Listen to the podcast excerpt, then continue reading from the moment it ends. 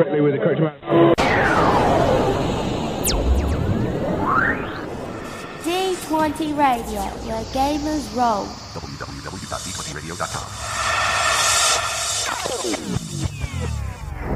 Thought for the day.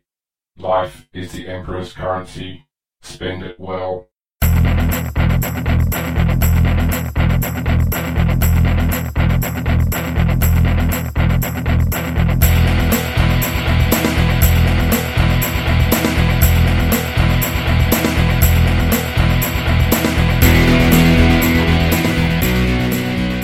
Hello, pirates, and welcome to episode 74 of the Grimdark Podcast. This is James. And this is Mike. If you're joining us for the first time, we're a podcast devoted to role playing in the 41st millennium, using the gaming systems created by Fantasy Flight Games up until now, and maybe something else in the future, but we'll, we'll stick with what we know for the moment. Yep. Uh, each episode we cover a different game system, and today we'll be covering Black Crusade. Uh, but before we do that, let's have a quick chat about what we've been doing in our sort of recent fortnight in gaming, or since we last recorded the show. So, just when we recorded last show, I was just about to go to the SydCon role playing convention in uh, in Sydney, uh, where I ran Night Witches. So, Night Witches is the game system by Jason Morningstar, who's also the creator of Fiasco. Um, it uses the Apocalypse World engine, uh, so pretty simple mechanic. Uh, it's a, a very easy to learn, sort of, I guess, narrative driven game. So, one where you effectively, the players and the GM are working together to create an ongoing story. There's certain elements like the GM never rolls dice, it's always down to the players to roll dice. And the GM presents, uh, I guess, alternates or options, and the players choose which consequence they want, and, and then they, they weave the narrative to actually deliver that. And, and because I was running six sessions at the con, and uh, so the game follows the progression of the latter part of the Second World War, basically from the formation of the 588th Night Bomber Regiment in Russia through until the end of the war, the capture of Berlin. Um, and the game has sort of six duty stations, so starting with training and then five more. What I did was rather than running the same game for I each think session, you mean sorry. I think you mean uh, the war in Europe. yeah, ex- exactly. No, no, but uh, uh, yeah, it, it just follows that section. But as I said, it's got six six stations, including training. So each session, I, I advance the game from from duty station to duty station. It, it is a game with a high turnover of characters. It is quite easy to die. So what I had then was I had a board which had all the various characters. I, I, took on a whole load of character portraits and pre-written Russian names, and people would they needed to build new characters. Pick a portrait, a name, a description, the four basic stats, and off they went. Uh, Okay. And so uh, then at the end of the at the end of the whole con, I had like basically the whiteboard up with all the surviving characters and all the dead characters and all the captured characters and all the medals they got and their ranks and all the maps of all the air bases and the characters had drawn. So it was a it was a fun sort of collaborative experience. I only really had one bad session, uh, and I had a, just because I had a couple of players who are your typical murder hobos. Yeah. You know, who are just used to dungeon crawling, and it's not a dungeon crawling style game. It's a, Yeah. you know, it's a, it's a collaborative storytelling game. And unfortunately, I found that the style of the game meant that you had to basically cater to the lowest common denominator. Okay. So I feel a bit sorry for the other sort of more hardcore players in that group who were sort of dragged into a what was effectively a war game session. Ah, Yeah. okay. Well, But uh, the rest, the rest were all good. It's funny because I actually, um, because the, the game sort of goes through like a day and night cycle. So day cycle is all the stuff you do at the airbase, and the night cycle is the missions you fly. And they always fly in like wings of three planes, and they're all two seater planes. So I set up like six chairs in a sort of like an echelon left formation in the room, and we'd play at the table. And then okay, it's night time. My plan was to send all the players to the the chair. the chairs to sit where they were sitting in the planes and such, and we'd actually narrate the the night combat from there. Then, so the first session I had uh, was only three out of my five players. I'm not going to do it with just three people. The second session, I had a uh, disabled player that was, uh, I mean, not in a wheelchair, but but had a very a lot of difficulty um, walking, so I really couldn't get him up and down. Um, then I had the session with the, the people that just wanted to wargame it, you know, and, and so by the time I sort of got through the session, I was like, okay, I'm obviously not doing this. But then my last session group were just like, what are those chairs for? That's for the planes. We're totally doing that, you know. So they had a great Yeah. time going back and forth between the planes and, and the, uh, and the and the main table. It was a lot of fun. Uh, but that, that went really well. I was, I was quite happy with how that game turned out.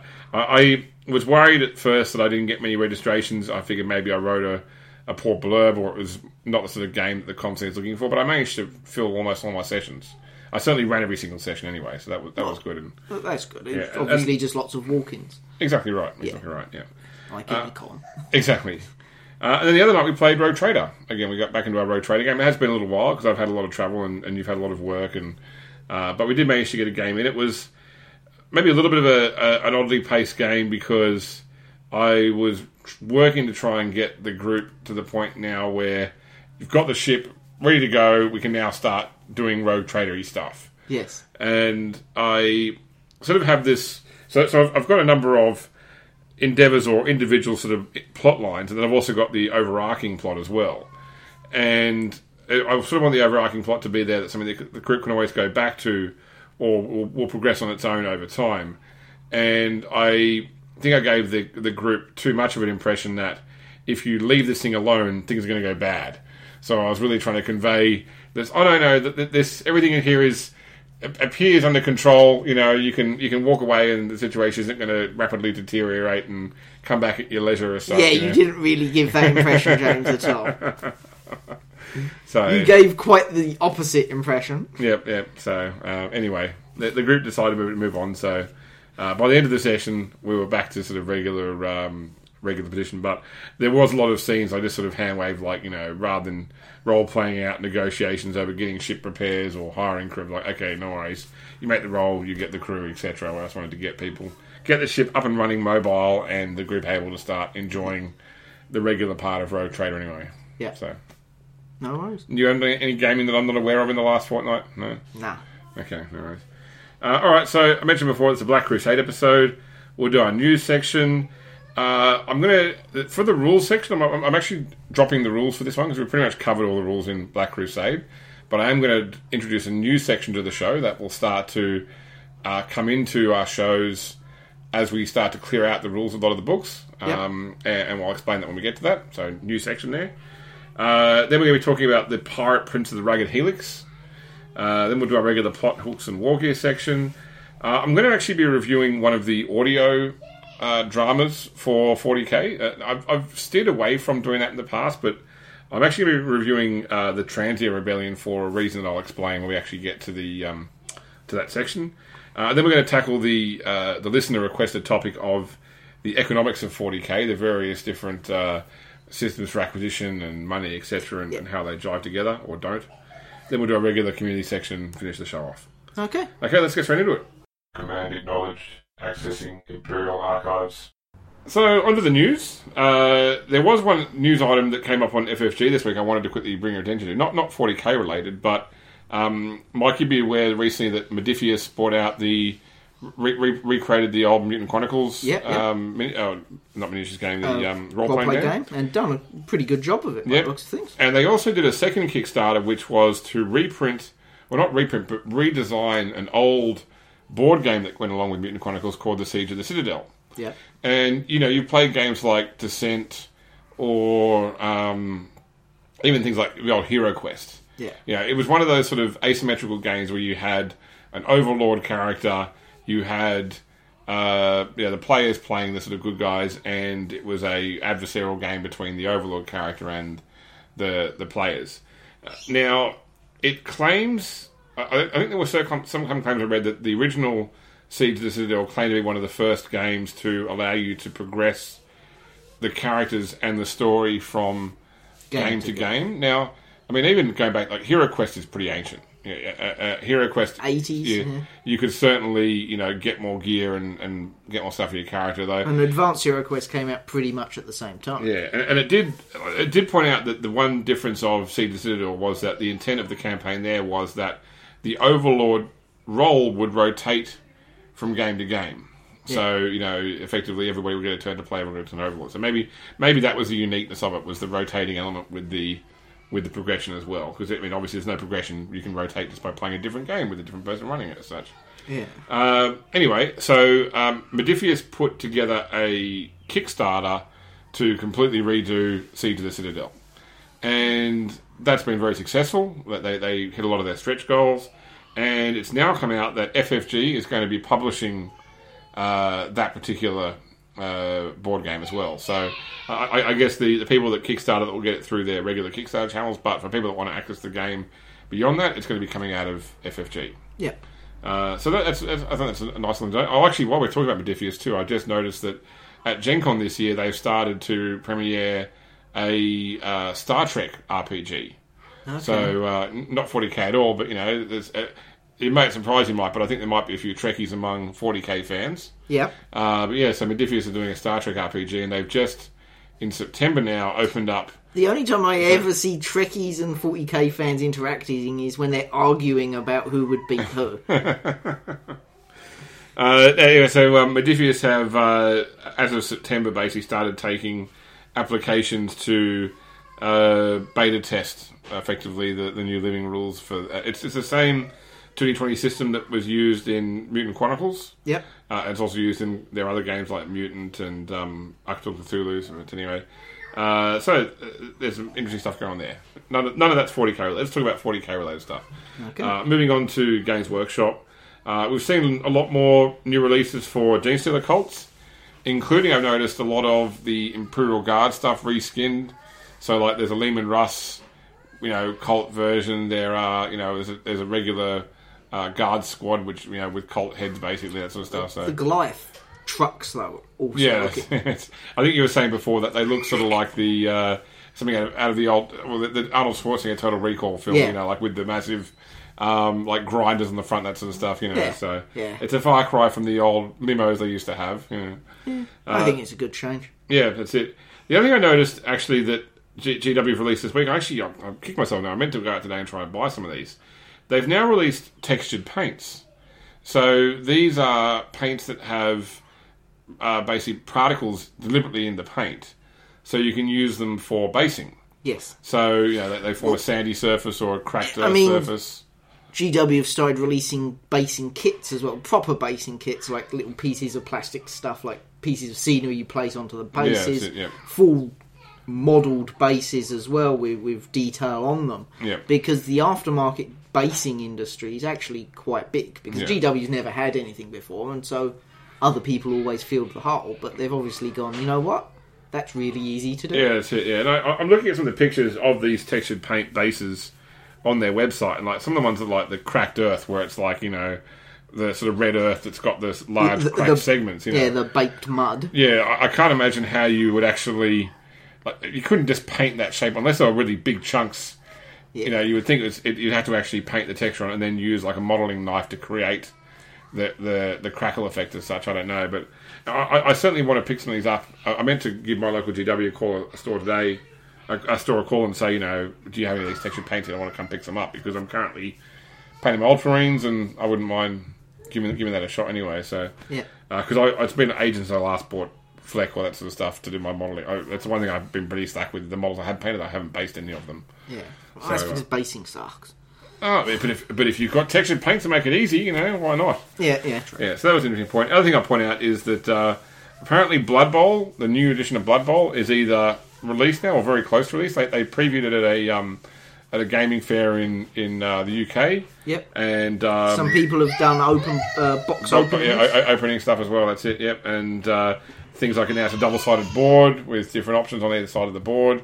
Uh, you've got your typical. They've gone back to having like the coloured plastic miniatures. So Yeah. yeah, they're not they're not painted, but you know it's like the, the, the human team is with blue plastic, and the orc team is with red plastic. So you can tell at a glance, you know Yeah, where the, where everything the- is. Where that's exactly right. Yeah. So that looks quite good. I've always been a fan of Blood Bowl, anyway, except for the most recent Blood Bowl computer game, which can, can eat a dick. Um, oh, it's, it's not even the cheating. It, it's the main thing for me is that um, the one thing I enjoy at Blood Bowl is the uh, the league play, but I just don't have the time to join an online league, and there is just no hot seat option. If you want to do hot seat play, that's fine, but it's literally single games with no progression. Yeah. Uh, and even the single player campaign, which has progression, it's not really a progression. It's more like just a series of puzzles, like you know, win this game while also knocking out two witch elves. Yeah. You know, um, that sort of stuff. It, It's- not really. Yeah, the actually the previous version was better. yeah, the Chaos Edition and that sort of stuff. Yeah, Yeah. so there's certainly seen like a lot, a lot more leagues seem to have support for the older edition of the game as well. E- even then, there was no hot seat play, but people have sort of worked out hacks where you could um, uh, like export your file, then make the modifications with a text editor, and import them back into back into the game again. Yeah. Yeah. Uh, okay, so what else is there? Oh, the other thing I'll say, um, Eternal Crusade. Uh, probably the news might slow down a little bit now that the game is officially released, but there is another live stream on today, later on today, and they have previewed that the new live stream will in- include information on Terminators and information on apothecary grenades. So I'm wondering if like apothecaries can now throw healing grenades because it's never been a part of the 40k universe. You know, it's like it's Healing like it's, it's like when you played um, Star Trek: The Old uh, sorry, sorry, sorry, Star, Trek, Star Wars: The Old Republic, and some of the healing classes, you know, shot people better. Remember that? Like they actually shoot green healing energy out of their gun at the person as such. You know, Yeah. I'm a bit worried that you know Apothecary is going to be throwing you know grenades of health. I mean, maybe they've got just more. Maybe they've got offensive grenades that are unique and they're not you know conventional frag grenades. I don't Well, know. So maybe they've got some sort of defensive grenade or, or something. Yeah. You'd hope so. Yeah, I actually I um, decided this week to do a bit more playing of Eternal Crusade in terms of not doing the Tyranid single player stuff, but actually trying to get back into The the PvP. the, the PvP angle. You know, trying to get some more points to progress my character and such. I I, I, I had a very dis- my, my, my first game. I, I joined in, and there was like 15 minutes left to go in the game, so I played through the full game to the end. And, and it, sometimes it's it's it's hard to tell when you've got a kill because it's it's like the old sort of um, Unreal Tournament where or the the uh, Quake games where it appears like in the top right, you know, such and such killed such and such with this weapon as such. You know, when you're killed, you get a pretty clear explanation of who did it as such. But uh, but sometimes it's hard to tell because it's not a game where you have a a finite amount of health. You know, effectively, you start getting shot and your health will go into like the red, and or your, your screen will go red, and if you don't get it to cover, you'll be killed. But if you get into cover, you sort of heal the full. Um, so it's more like the Call of Duty games as such. So um, plenty of times I'm shooting at people, and you know they duck behind cover, and I can't then tell, you know, did I get them or whatever. Anyway, so I got all the way to the end of this game. It's like, oh, I had one kill, and that was the one kill I knew I got because I actually went over and did the execution move on the person as well. Oh, okay. So It's kind Whereas- of hard to mess yeah, that up. Yeah, that's, the rest of the time I was just shooting people, and then they were, getting, they were healing the fall again. So I definitely need to get my PvP head back on before I start doing more of that. But I'm also looking forward to um, the new uh, uh, Space Hulk computer game. Yeah. Um, that- that's because I mean every other every previous Space Hulk computer game has been very true to the original board game, where it's like sort of um, Yeah, like, turn like, like based. not even turn based, but just like you know, the 3D is limited to the squares, and you have you know your 90 degree facings and such, that sort of stuff. Yeah, whereas this is more of a conventional first person shooter. Um, so yeah, I'm going to see how, how this game turns out. I'm looking forward to giving that one a go. And they've just done, they've done some fun videos recently, previewing all the weapons. So yeah. Yeah. All right. Any other news that you've heard? That's probably the most of it. Oh, you, you were talking about like some some of the stuff you read on. Yeah, yeah. about I mean, the- they, they've definitely shown off now the um, Magnus the Red Demon Primarch for 40k. So the Demon Primarchs are on the way, which means major progression of the storyline for 40k. Yep. We'll have to see what happens. Well, That, that's really about it. I mean, originally it came about from someone rummaging through the, their bins at, at Games Workshop and finding Quality. a box cover, and they posted it online. So Games Workshop went, "Well, okay, we'll show off the model," Yeah. and they did. Which I have to say, kudos to them for doing it. You know, it's better than letting rumours run rampant about is it fake, is it real, what's actually going on. Yeah. They just showed off the model and they had a little discussion about it, and they said that. You know, they're working on major plastic kits and some, some good stuff coming out. okay, no worries. Yeah. All right then, uh, let's move on, shall we? Yep. Knowledge is power. Hide it well.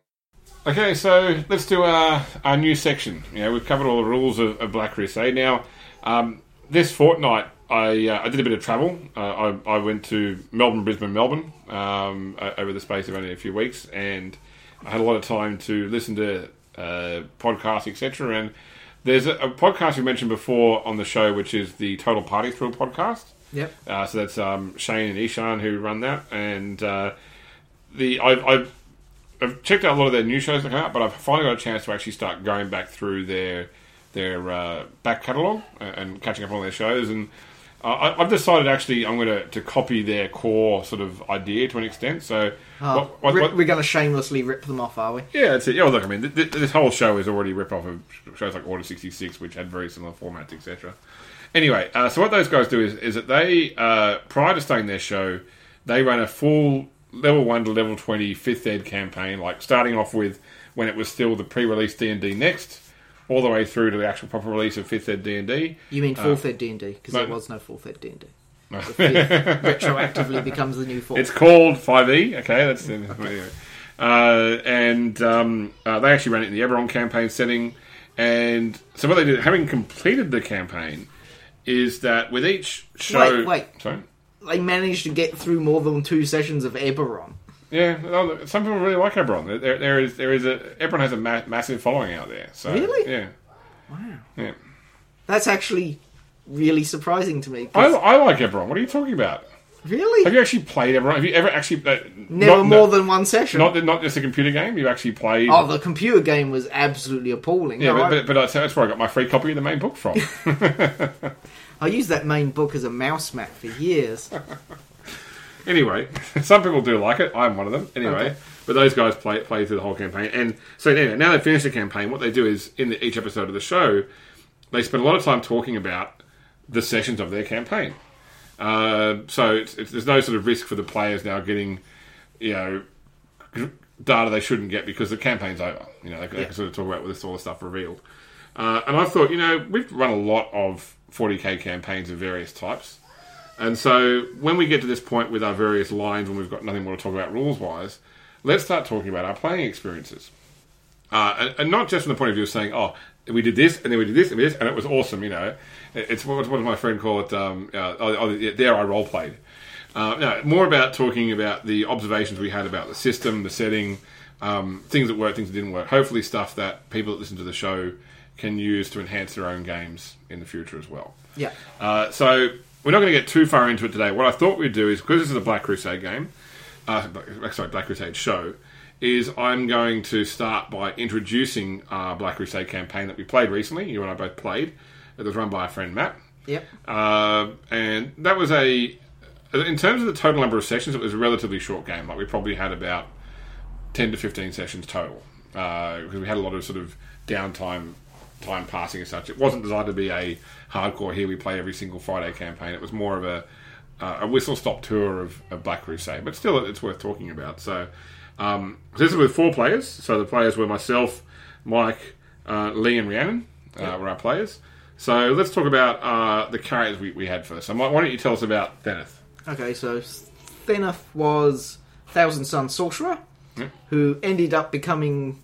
No, no, no- no spoilers, no spoilers. Let's just start with what he was at the start of the campaign. Oh, well, he was what he was supposed to be. Yes. He was supposed to be a Thousand Sun Sorcerer who'd been around since the Horus Heresy. Yep. Um, so he was an original Legion member. Um, over time, he had portioned off parts of his mind through various rituals, which are actually discussed in canon from previous old source books. So he performs this ritual at regular intervals so he doesn't go crazy from having so much knowledge in his head. Yeah, so, so he literally memories. takes a seg- segment of his past and just sections it off and then pushes it into like a psychic storage position so he don't, no, that no longer takes up time in his mind as such. Yeah. Of course, every time he does that, he has to start over again with his skills and abilities.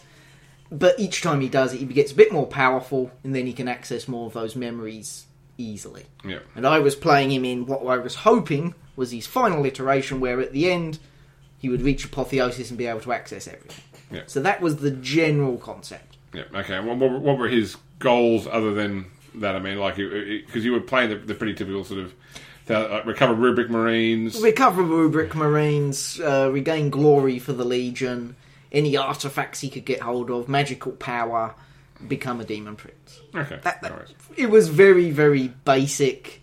I'm a thousand sun sorcerer stuff. Yeah. I okay. want to learn magic. Okay, so um, now I was playing a, um, a human renegade uh, that, that took the name Echo for the purposes of the Chronicle. Uh, so in this case, I was looking at the fact that a lot of the uh, the archetypes in, in Black Crusade uh, will allow you to effectively create fallen Imperial citizens.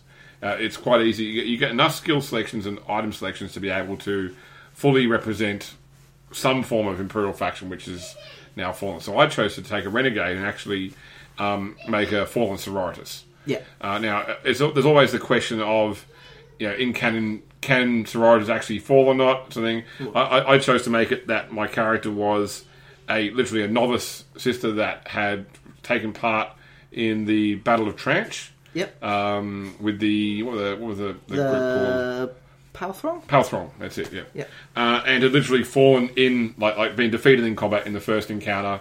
You know, lay dying on the battlefield, you know, praying to the Emperor for salvation and finding none, and then suddenly finding their faith basically broken. And then when another entity came along and offered some sort of life beyond death, yep, sign me up. You know, the, the, I, I've, I've been lied to about you know the, the Emperor's greatness, and um, now we've got a, a new. Uh, in, not didn't start off as Nurgle worshipper, started off as unaligned, but really, um, I, I sort of developed the character into a sort of style of emotional hubris. That sort of you know, having, having been mentally broken from literally everything I've, I've learned in my life was a lie, basically taking the attitude of well, there, nothing matters anymore. Um, it- it's almost a nihilistic sort of point of view. Uh, the, the the only way to sort of to beat death is to embrace and conquer it as such, and so that therefore the character invariably fell in with uh, the worship of Nurgle over time in ways that I'll discuss in in you know in sort of future recounting and such. But yeah, it was handy to be able to literally with a renegade you can take all the standard Astratus kit, you know, in terms of a bolter, a um, sort of power armor, etc. Even I managed to get the um, uh, the uh, uh, Seraphim wings, you know, the um, the jump pack basically. The jump pack, That's it. And uh, because we started off slightly higher, we, we, we weren't fresh freshly created characters. We had a bit. I don't know. That's what we did because because we had two characters who were advanced archetypes from the tomes.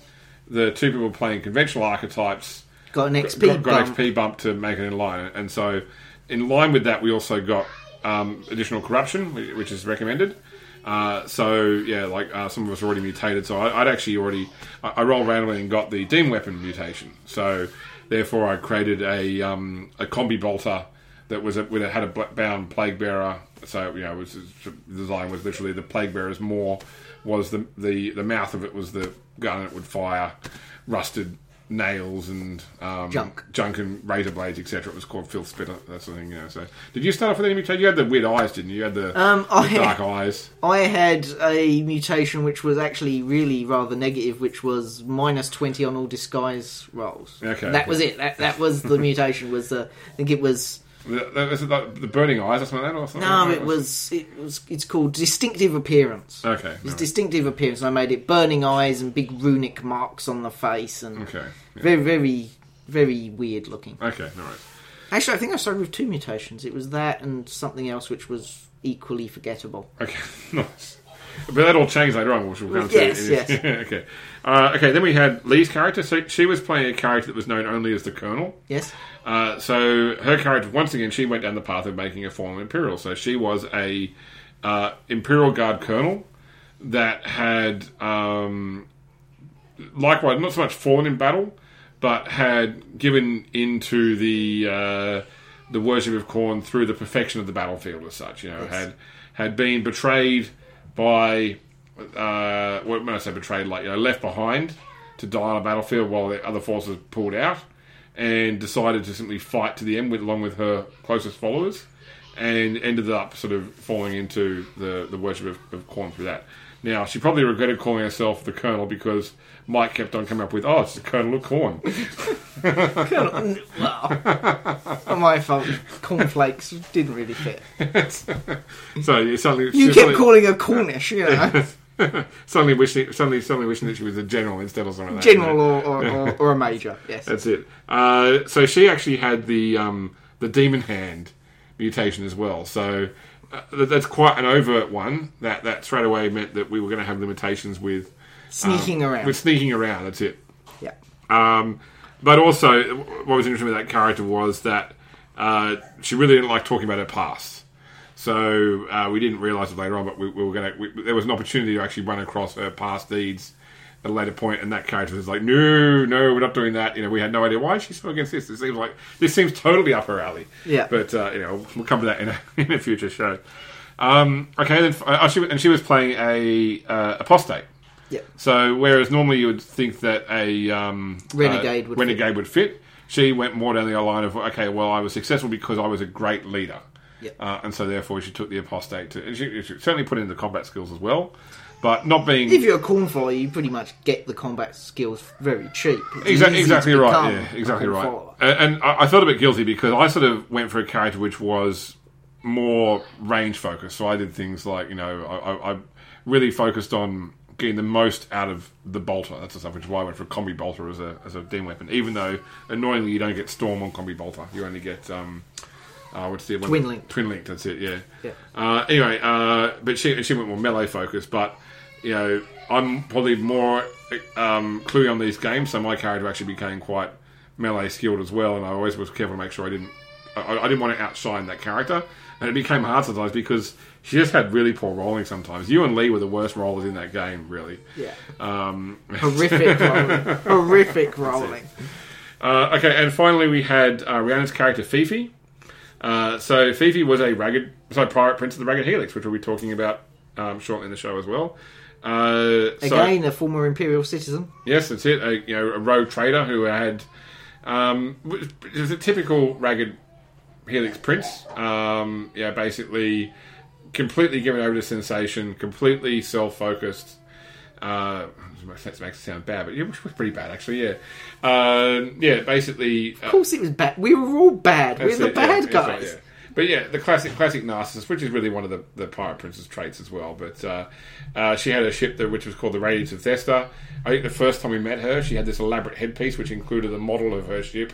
In her You know, hair. in yes. her hair, exactly. You know, And her hair made to look like a warp storm. Exactly Yeah. right. Yeah. So, and she wasn't um, definitely wasn't a combat character. Was more the sort of the the very strong social character. Uh, But that she could still certainly fight. exactly right. Yeah. Yeah. yeah. And she had the the demon organ um, uh, mutation. So she had the, the demon's tongue, Yeah. uh, which which made her very you know, glib as well. And she had. Do you remember the backstory? She she had discovered a, a demon in a mirror, and the mirror was kept in her uh, in her stateroom in the ship, and she would regularly sort of consult with the demon um, bound in the mirror as such. So, Yeah. um, and, and out of all the people I expected to betray us, even though we had a, a worshipper who seems like you, I, sort- I sort of thought, I wonder if you know Fifi's going to betray us as well. But uh, um, yeah. things turned out the way they did. So that that was our, our group of four. So we literally ended up with a Khorne worshipper, a Slaanesh worshipper, a Nurgle worshipper, and a Tzeentch worshipper, which was it was a nice mix with four players. Yep. Um, and just to give you the, the quick background to the what the campaign was, I won't go through the individual sessions yet, but basically, um, it- the first session established that our characters were approached by a warlord, and this warlord. What were, what were some things we noticed about the warlord, Mike? What would you say were some of the things that really? Really stood out. Yeah, he's compelling eyes. Would you say that? Yeah, So, yeah. Well, It was lots Commi- of things which stood out. It wasn't until later that we noticed he had a centaur body with that of a lobster. Yeah, that's right. Yeah, Yeah, from, yeah. from the waist down, he was a gigantic lobster. That's it. It was one of those things where it's like, really, you didn't lead with that, GM? You know, you didn't say. the first thing you notice is he's half lobster. Yeah.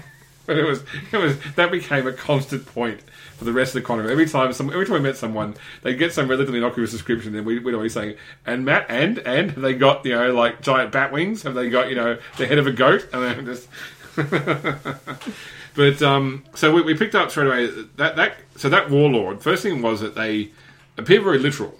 Um, you know, if if they said they were going to do something, they, they they were very literal. So at one point, they the, the character in the first meeting said, "I'm going to go and get something," and we basically said, "Oh no, you don't. You know, you don't need to do that. We we we don't need you to to do that." He's like, "Oh no, I have to go and do that now," and he literally had to leave the room and come back and with what he said he was going to get. So it seemed that you had this sort of compulsion that he Yeah. um, could neither lie nor say something and then not follow up on it as such. Yeah, it, it was like a, a, a geas. For, Yeah, that's it, like a curse or something like that. Um, the other thing we noticed in the first meeting was that the room that we had the meeting with in with, with him in was had all these cats around, uh, and the cats would become important later on. But uh, anyway, so this this warlord had come to the knowledge of a chaos ritual that required multiple uh, events to occur, and that would then allow the opening of a portal into a location where those entering the location were effectively each granted,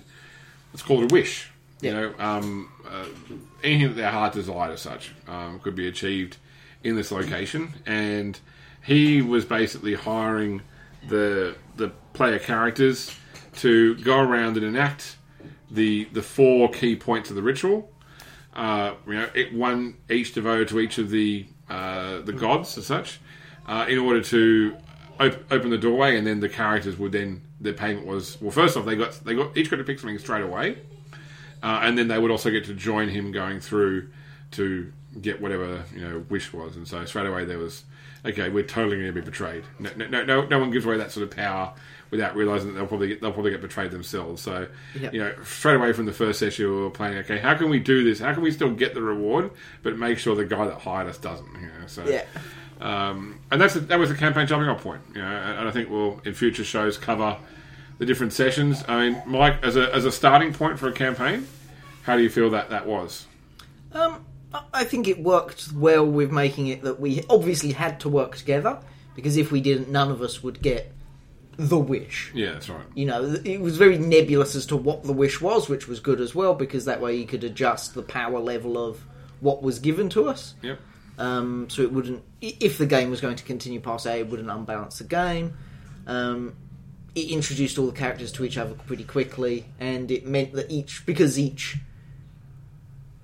action had to be done in worship to one of the four gods, and we all worshipped a separate god, it meant that each person would get a spotlight shined on them. So straight away, it sort of set all the key points for making it a pretty Cinematic sort of chronicle as such. You know, for, for, formulaic but cinematic in the same Yeah, respect. yeah, formulaic but cinematic. It, Yeah. it, obviously, it wasn't going to be a, a very long term campaign, but it, it was obviously going to go quite well. Okay, all right. I mean, my, my other thought, my other thought was that because part of the hook was, you know, if you agree to work for me, you can each choose something that I can give you now. And that, that particular component was quite nebulous. So, do you remember what you got from him in the first place? Was it the location? I got the Marine? location of a group of four rubric marines. That's it, yeah. And my, my character requested knowledge and therefore was given access to an, A an arcane library, basically. So Yeah. it's one of those things where um, very open-ended requests can be difficult for a GM. You know, you could you could really come up with some really odd things that, that if I was running a similar sort of campaign, I would probably set some more distinct boundaries Yeah, as to what could be asked for. Um, a, I guess to keep it also even among the players too, but uh, yeah. I mean, I you- you're right because the, the more powerful the thing that you asked for, the harder it was to actually use it or get it. Really, Yeah. because I mean, I asked for the location of rubric marines. yeah, That was my request. yeah. and I don't think I got them until the very last session. La- last session, or the, no, it was one of the one of the one of the last rituals. You mean, or last ritual It was the last ritual location, but I couldn't actually use them Oh, okay, until the last session. Yeah. until the last session, Because that's the other thing is the fact that um, You still have to buy them. that the, you know and that, that location was well because with each of the ritual locations, because when we went to do each component of the ritual, we were given a number of potential target worlds we could go to and, and different ways that. So you know, the ritual requires a great sacrifice of people. So here are a number of worlds where you could do something that would result in a great sacrifice. For example, when we got to pick in each case which one we were going for, and when we came to one of the players, um, I, I guess focus points, uh, you were told that one of the worlds in that in question was the one that had. You were told where the Rubric Marines was, so it's pretty. It was a pretty clear choice for you. Yeah. there's almost no point in looking at the other choice. Although there was actually the other choice that you could have gone for, but we'll talk about that for the um, for the Citadel. But Yeah. um, we'll talk about that later on. So I mean, that was I guess the other consideration was you got to be careful with when you offer people very open-ended choices. They will make very open-ended decisions, and then you've got to deal with that going forward as well. So, Yeah. but there was really good foreshadowing in the first session, like you know the, the inclusion of the cats, the whole question of what is up with this guy's geas. You know, how can we use this to our advantage? We were already starting to plan how could we really screw this guy over and make him say or do something that he was he was going to get trapped by his own words, and that was a, an interesting sort of way to start off. And um, yeah, I, I never really felt that the characters were out of whack in terms of um, their power level. You know, even though we Yeah. had two characters that were conventional heretics and two characters that were specialist archetypes. And one character which was a cast space marine and all the others humans. Yeah, that, that all seems. I mean, Yeah. now that being, that being said, your character wasn't a combat wombat. Your character was absolutely dreadful in combat. Yeah, but still effective because of you know. The, It was inherently a space marine, yeah. yes. which was offset again by your terrible rolling. yeah. So, and the stuff he was really good at, like psychic powers, you still rolled terribly on. Yeah. So, yeah, so I'm, I'm sure there will be many future shows where we get to laugh at the many failures of Senate. Yeah, it's it. Yes. Well, you've just got to remember from the very last session, none of those failures occurred. That's quite true. All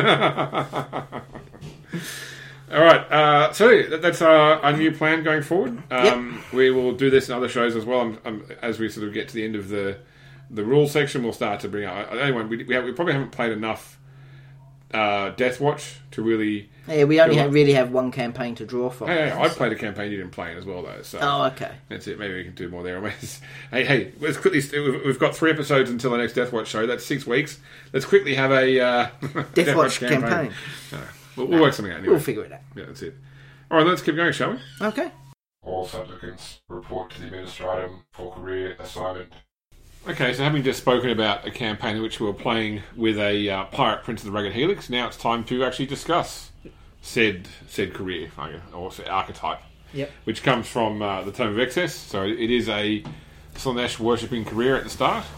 So I guess what's the the role that this this uh, career plays in the game? First thing I was going to say is that the pirate prince of the Ragged Helix is for people that really want to play Rogue Trader, but their GM insists upon running Black Crusade. Well, yeah, that's certainly one way of looking at it. Yeah, I mean it's. Fun, fun- I mean, I, I guess the key defining finding point is that they have possession of a, a void ship, Yep. uh, which isn't really defined in the rules of Black Crusade. It does it does give you the ability to uh, get from place to place without without actually making the acquisition rolls to do so. Uh, but other than that, it's really that's up to the scope of the GM. yeah. And, and did you find that it was? I mean, in our own campaign, how did you find the ship was integrated?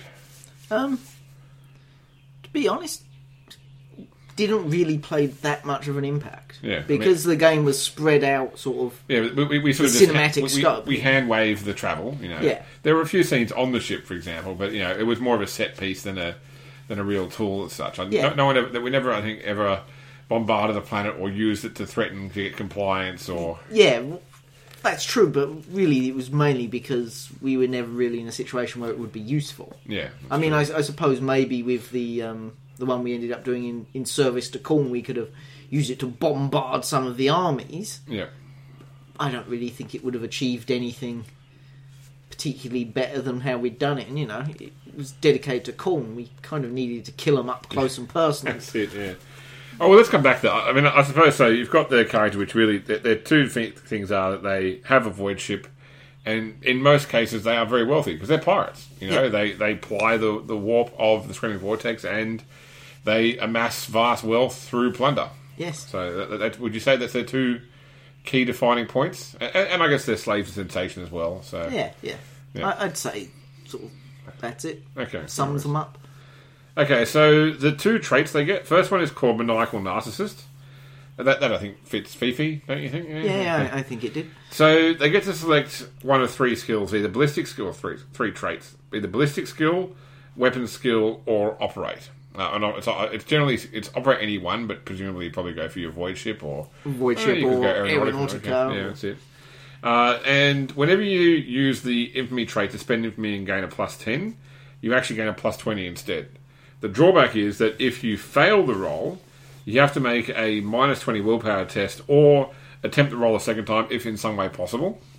Uh, and you are at minus 10 on, you're minus 10 on willpower tests until you have successfully rolled that skill or the session is ended. Yeah. So this is an, an interesting trait because there's quite a big difference between ballistic skill, weapon skill, and operate. You know, you could make several ballistic skill or weapon skill tests in a in a session, but you know, you mainly find one important operate role in a session. It's But that said, it's going to be more important than your average ballistic skill or weapon skill test. yeah, You know, it, usually speaking, it has a higher effect if you fail. Yeah. You know, if you crash a void ship, it's a bit worse than if you fail to shoot someone. mean, if you fail and crash, you'll feel bad about it too, having to make negative willpower too. Yeah, so. yeah. Hmm. I mean, if you were if you were building a new character like this, what would you use? Would you go the operator? or would I, I'd you... go weapon skill. Weapon skill? personally, Okay, but yeah. but that's because I have a concept generally in mind for Rag, Pirate Prince of the Ragged Helix because I wanted to play one Yeah. long ago. yeah. Yeah, and I had a, a concept in mind, and and weapon skill fit it. Okay, no worries. Well, actually, I'll mention that again in a bit too. Uh, the other trait they have is uh, creature of comfort, uh, which means that they gain an additional success when attempting to attain Ah. Good or better quality items. But take so so this is the thing. There's no There's no, bonus there's no benefit for, for passing degrees this. of success. Is this benefit, this trait Yeah. does nothing for you. Yeah. Well, no, it gives you a penalty when you try to acquire poor quality items. You get a minus ten. Yeah. And if you're using, if you're on the bridge of your void ship, you get plus ten to operate void ship. Yeah. So, which you know, if you had void ship as your uh, maniacal narcissist trait, you could potentially get plus thirty with an infamy point. Yeah. Just don't fail. But yeah, I, I, I noticed that too, and I was going through, and I was like, hold on a second, but there is no benefit of rolling Rolling multiple, multiple successes on a- whether you pass by one point or you pass by six degrees has no effect on what you yeah, because you because you basically selected the quantity and the quality Already. as part of establishing the difficulty. yeah. So, and this was never errata, was it? That was never in the No, it was never in the errata. It was never clarified what the hell they actually meant by this. Yep. I always took it as what they're saying is if you're buying something of good or better quality, you get a, a plus 10 bonus. Yeah, that's right. I And mean, if- the end of the day, plus ten bonus would potentially translate to, To a, a one degree, degree. success. You know, and That's what the I- opposite, the opposite's minus ten. So As a house rule, that's how I would ha- house rule it because Yeah. otherwise it doesn't make any sense. It's, it's a trait which does nothing. To be honest, yep. Pirate Prince of the Ragged Helix, out of all the advanced traits, uh, out of all the advanced careers, has the worst two traits. Okay. They are both really. Compared to what a lot of the others, a lot of the others are really, really powerful. I guess that's Yeah. the main thing. Like they're, they're not like they're, they're bad. It's just they, they they are poor compared to. I I think it's a balance for the fact that they start with a void ship, Yeah. and which which will bring us to a point that we'll make towards the end of this, but we'll, Yeah. we'll, we'll carry on. Okay, no worries.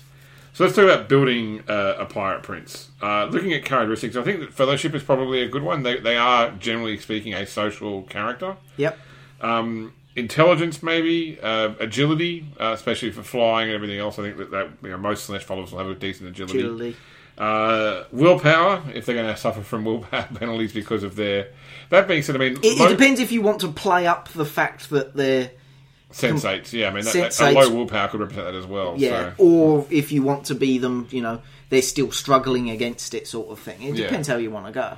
And when I look at a card like this, I definitely think weapon skill. Like going back Yeah. to you, said you mentioned before melee. Like I, I think of the sort of classic pirate with a cutlass and that sort of stuff, and Yeah. I I think weapon skill would be my preference between that and ballistic skill anyway. So Also, especially since the fact that the vast majority of the Slaanesh weapons, talents? oh, talents, sorry, uh, based off of weapon skill okay. rather than ballistic skill. Because ballistic, most ballistic skill talents are actually Nurgle aligned. yeah, I noticed mo- that when I made an old character that was a ballistic skill expert. Yes. and most weapon skill talents are either Slaanesh Or Khorne. Or. That's it. Yeah. So Poor, you're going to be. A, poor old Tzeentch worshippers stuck with all their psychic talents. yeah. Yeah. Uh, okay, so skills. Uh, I mean, charm, deceive. If you're going for the sort of social skills, definitely command. Yeah. Um, probably even commerce as well. You know, it, it, you, you might be a pirate, but You're you gonna, you're to. gonna, yeah. The, it's a shame because you're going to struggle a bit to get your command up because it's corner lined and you start off Slaanesh aligned, That's it. Yeah. and intimidate because it's really you need to scare your crew to follow you. That's true. Yeah. You know that the, the old idea that they, they're following you because the rank and struct that's out the door. Yeah. Forget that. They're following you because they're scared of you, Yeah. Or they know that you can get them the most treasure Well, that's it. You pay them exactly right. You know, because Yeah. we all know if you if you look after your pieces of eight, the doubloons will take care of themselves. themselves. That's it. Um, navigation, I think. Uh, I mean, at the end of the day, they still have a crew running their ship, but it's still a key key trait, especially something like the, the Screaming Vortex, where To be honest. I think that as a chaos follower, someone who can look into the warp and not go completely gibbering crazy, yeah, a pirate prince of the ragged helix should be killing their navigator and piloting the ship themselves, navigating the ship themselves. Because you know what, they're not going to mutiny against you if, as soon as they do that, they're stuck in the warp. that's it. Uh, operate definitely. Uh, if I think parry. I mean, they get the choice. They get um, parry automatically. They get a choice of either dodge or plus ten parry. I'd be, you know, sort of probably focus on the parry, especially as a weapon skill character. Yeah, again, it's a Khorne-based skill, so buying it up late is going to be really Yeah. difficult. And probably scrutiny to identify those mutinies before they happen. Yes, You know, and, and to, to measure the mark when you try to swindle them out of a deal, that sort of thing. and So- also in Black Crusade, they, they narrowed the skill list, so Yeah. evaluate's gone. Yeah. It's a part of scrutiny now, so knowing how much that item's worth, or item's worth, oh, this piece of fine artwork is actually a piece of fine artwork and not just some cheap knockoff. Because, you know, you're Slash One, you're not going to have some cheap knockoff hanging around your ship. You want the real thing. that's right, yeah, and, and like framed in the flesh of the original creator. Yes, Yeah, exactly, wherever possible. exactly. Uh, okay, talent wise, definitely um, air of authority, and, and from that inspire wrath. I think Oh, Yeah. I think they start with Airwolf. they do. They start with air of authority. Yeah, yes. uh, excessive wealth. I think goes. And they, I think They- But they start with that as well, it, yeah. Uh, Hotshot Pilot. I mean, it, it comes down to whether you are going to be actually doing regular Aeronautica as well, but uh, it's probably the one of the various archetypes I'd say probably does deserve Hotshot Pilot. I'd say even if you don't choose operate as your maniacal narcissist thing, Hotshot Pilot's Yeah. still a really good choice. You're, you're going to be the pilot in the group any time a pilot test is required, really, unless it's Yeah. jump packs. yeah, you're not going to let other random people fly your ship. I Yeah. don't think. Going along with Air of Authority, things like Iron Discipline, Into the Jaws of Hell. This is a sort of character I could see taking multiple minions of chaos at the various levels. Oh, definitely. Uh, peers as well. Yeah, peers. Um, I think pretty- they start with a couple of peers. Yeah, I think so. That's true. Yeah. Uh, Pity the Weak. Yeah.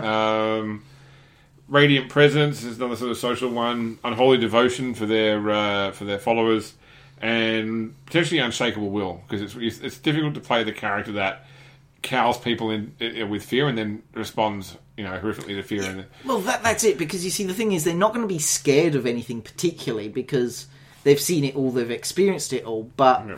They've got low willpower when it comes to resisting temptation. So it's that hard balance of do you give them high willpower or not? Yeah, This it. goes back to that, that there are talents you can get which will show that they're fearless, but they still succumb to. to I also considered talents like, for example, cold hearted or jaded, and I thought that doesn't really fit here because we don't want that sort of nerve nerveness, I say nerveless, um, non non presence with this character. They are they bask in the sensation of everything around them, and so well, that said, just because you're, you're you know, you, you can't be seduced Yeah. doesn't mean you don't let it happen anyway.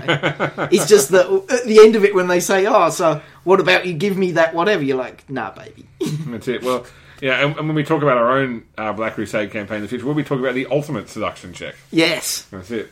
Um, all right, so some tips on playing the Ragged Prince. Uh, I guess the first thing is to work out is you're a very upwardly mobile individual that doesn't need a lot of other people around them because they already have a lot of people around them that, that serve them directly. Why have they chosen to join this warband? yeah. What um, are they getting out of it, and what are they putting in? Well, Yeah. ob- it's obvious what they're putting into it, Yeah. but what are they getting out of it? Yeah. What's the background to the character in the ship? I mean, ships in, in the Imperium have massive backstory backstories. How did you come by the ship, and how did it come to the Screaming Vortex? And chaos ships generally tend to have an even longer history Yeah. because they're generally a lot older. Exactly. There's there's not that many forges of Mars that are churning out, you know, iconoclast pattern uh, raiders that sort of stuff. So, Yeah. uh, and, and I guess remember to be you know that slave to sensation that, that these characters often the, the reason that they, they, they don't need more wealth, they don't need more plunder, but they leave the confines of the ragged helix um, in order to experience new things, take new lives, Yeah. uh, claim new new rewards. Like, they don't need the treasure, but they need the treasure. That's right. Yeah. Yeah. yeah. Um, and, and going back to an original point, this is more for the GMs than anything. Yep. This is a character where if someone makes it and you decide I'm not going to let them have a void ship because a void ship's too much, Yep. don't let them make this class No, exactly. Yeah. because it really is reliant on that. They've nerfed, I- I suppose, for lack of a better word, that their special traits yeah. because they've given them a void ship. That's it. They if they you they take that a- void ship away, unless you make it a, a plot point that they're going to get it at some stage fairly soon, Yeah. you're really doing this character a massive disservice by taking their ship away. You really are. Yeah. It's one of those things like I sort of see this character like you know I'm going to start running a, a you know a D and D campaign and someone says oh can I play a young gold dragon? And it's like okay well yeah there are reasons why that character could potentially become involved. There are mechanics to deliver how that can be done, but it could easily not fit at all with the campaign. Yeah, And so you know you really need to decide is this character going to fit. going to fit with the campaign? And I have to say, more than sorry, with the exception of one Nurgle, the the plague, uh, the um, filth priest, oh yeah yeah because their traits are just ridiculously powerful. yeah. With the exception of them, I think that really this is one the GM has to look at and decide: is this the sort of campaign I'm running? Is this going to derail everything? Yeah. Because I mean, think about the campaign that they wrote. The This- what was the name? Oh, oh, sorry, I I know what you mean. The um, uh, anyway, the, yeah, the the, the the story, the storybook anyway, the, the, pre, with yeah. the pre-written module that, Yeah. that they released a full book for. Yeah. The entire, I think, first chapter of that is them Try- traveling. yeah, trying to try, them trying to organise travel you know, trying trying to barter for a way to get there, such. You know, You, so- you allow Pirate Prince of the Ragged Helix in, that's gone straight away. Yeah, that's it. And, and I guess, like anything in this of this type, if you're going to have one of these characters in your group, you need to a incorporate challenges that are easier to overcome with a void ship, you know, to reward that, and incorporate challenges where a void ship offers no benefit. Yeah. You know, so, So, for example, that first chapter section where you have to organise someone to give you a ship, you Yeah. might have to organise someone who's a navigator who can get you yeah, out of the area, or you may have to organise another ship because your ship is too well known yeah, you as need, a you, need, ship. you need to hire a whole bunch of people to remove all the skulls and spikes from it. Yeah, I mean, y- y- as a GM, you're going to have to do some thinking Yeah. if you do incorporate a character like this. yeah. It's, it's not it's not an open door to just Nah, give this a go. All right, so there you go. Let's keep. Oh, actually, this will go quite nicely to our plot hook section as well. So let's move on to that. okay. Attention, loyal servants of the Imperium. Stand by to receive orders. And by the magic of radio, we did just check, and the adventure module that Mike was referring to was the hand of corruption, by the way. I thought it was the hand of something, but I couldn't remember what. All right. So onto the plot hook, and here I want to talk about what we just skipped over, which is the whole idea of getting around the screaming vortex, because th- just doing so can become the focus of a session or an adventure in itself. You know that the screaming vortex doesn't have a municipal transport system. Yep. Uh, you know, it does rely upon weird ways of traversing traversing the area, either ships or gates or rituals and such. And just saying to a group that your next objective is not on this world, it's somewhere else, can be a big deal.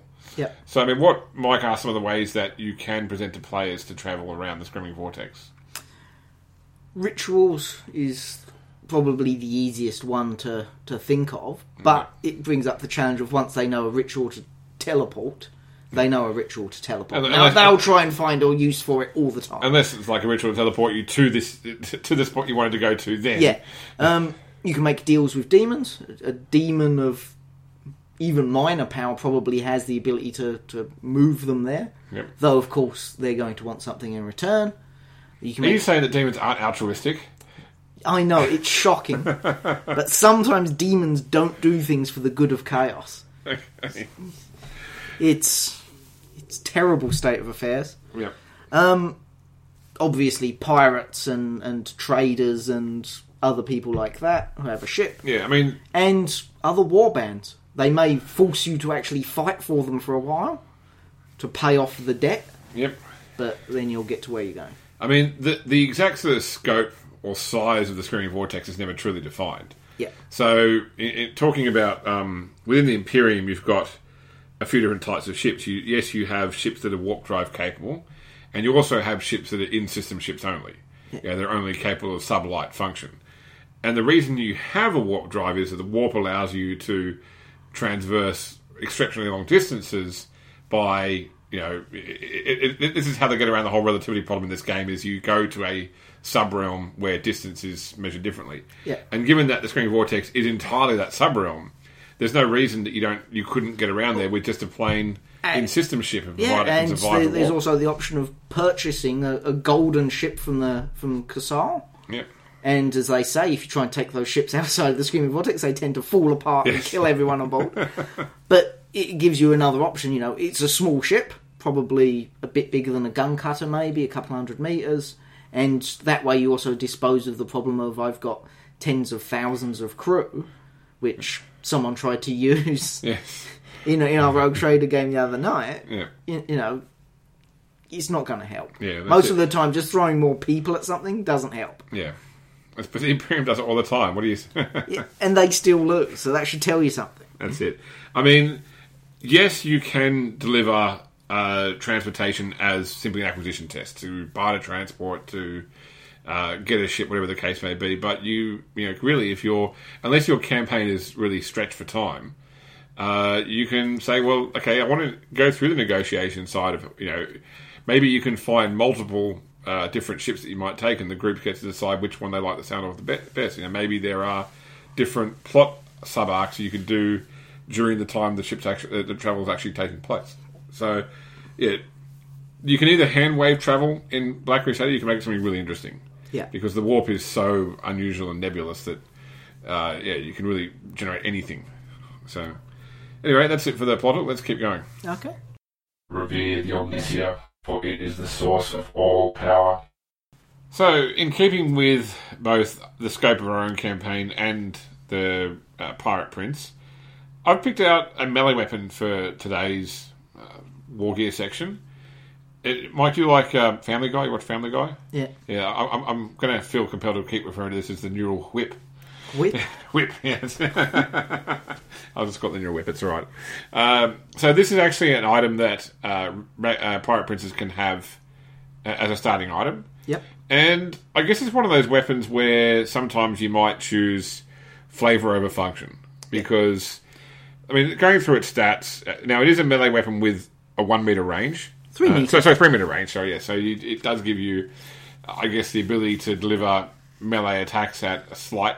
Yeah, unless you're fighting against an agility, you know, four Yeah, Nurgle beast, That- that- going to be able to half, half it- step and that's get into right. combat with you that same round. exactly. It's not really much of an advantage, three meters range. Yeah, it's just a D10 plus one damage, uh, no penetration, but it does have both the uh, flexible quality, which means that it basically can't be parried, and the shocking quality. So if it does damage, they have to make a test or Or get uh, stunned. Or stunned, exactly right.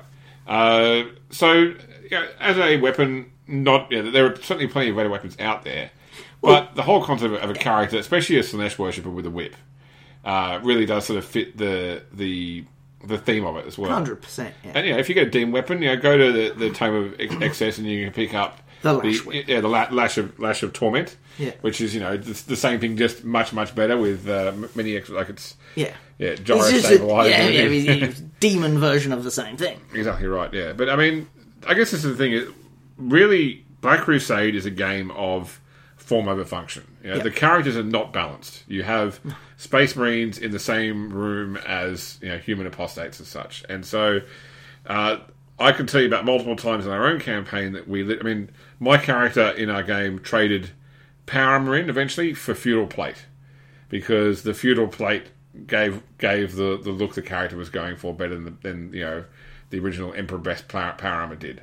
Yeah. Uh, and it was it was purely a case of, of form over function. So, um, yeah, think about those sort of things with your own game. You know, get a power scythe, get you know whatever weapon's going to fit your character better than just whatever was going to give you the best stats. Yes. Uh, and you know, put a demon in it. No matter how terrible the weapon is, it's going to get much more powerful once you buy Straight it. away, Yeah, that's yeah. it. Yeah, you can you know, build a what do they call them? Not legacy weapons. Um, those are weapons legacy, isn't yeah, it? yeah, legacy weapon whip, or a demon weapon whip, yeah.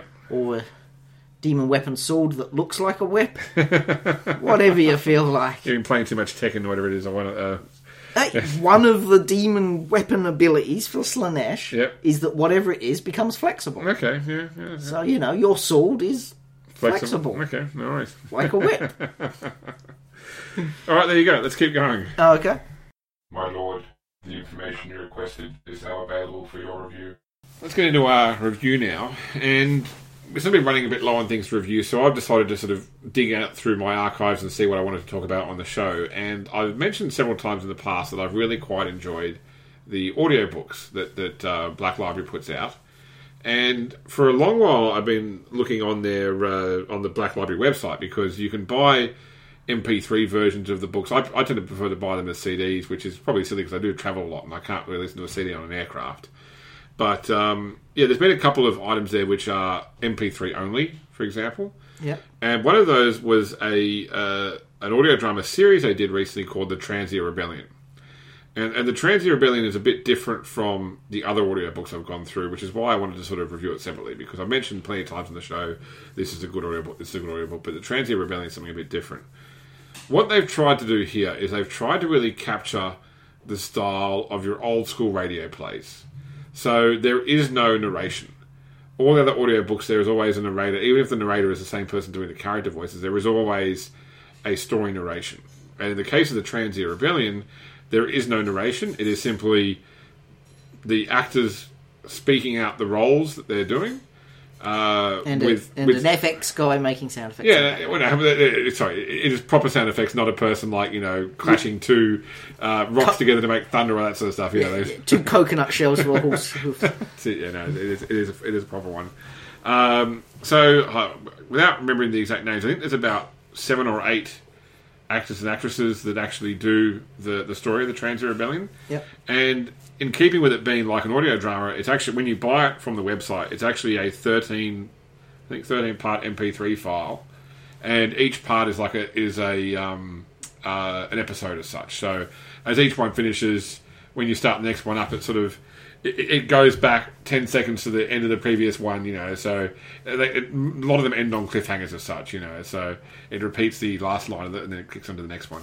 That is one of my one complaints with it because I did sit down, I listened to it from where to go uh, on an aircraft, and every single file starts off with the musical intro and then the voice saying, you know, the Transia Rebellion by CZ Dunn, you know, starring blah blah blah blah blah blah blah, you know, episode whatever. So uh, if you're listening to it in a row, you've a lot of it is filled in with just the outro music, the intro music, and the intro voiceover as such. Yeah. But you know, like all the audiobooks, they have great um, acting as such. I mean, all all the names that participate in it I recognise from other audiobooks, so it's clearly the same look, group that Heavy Entertainment used to do the audiobooks for um, for Black Library.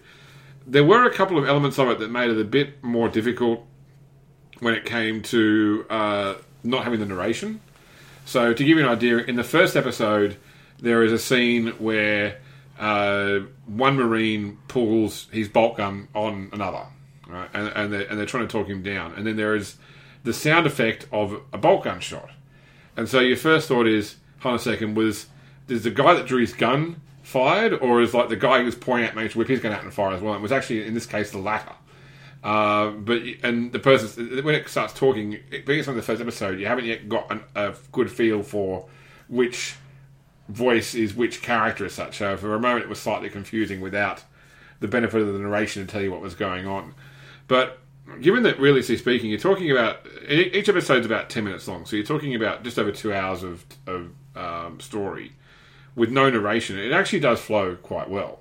Yeah. Uh, without giving too much away, it's it's basically about a um, a monastery on a world called Transia that is used for training uh, chaplains of a marine chapter, uh, and the monastery itself is attended by uh, sororitas, and the um, the marines are basically coming to the planet in order to inspect the latest batch of potential recruits uh, that would then be taken into their startes and trained as as chaplains for their for their uh, chapter, basically.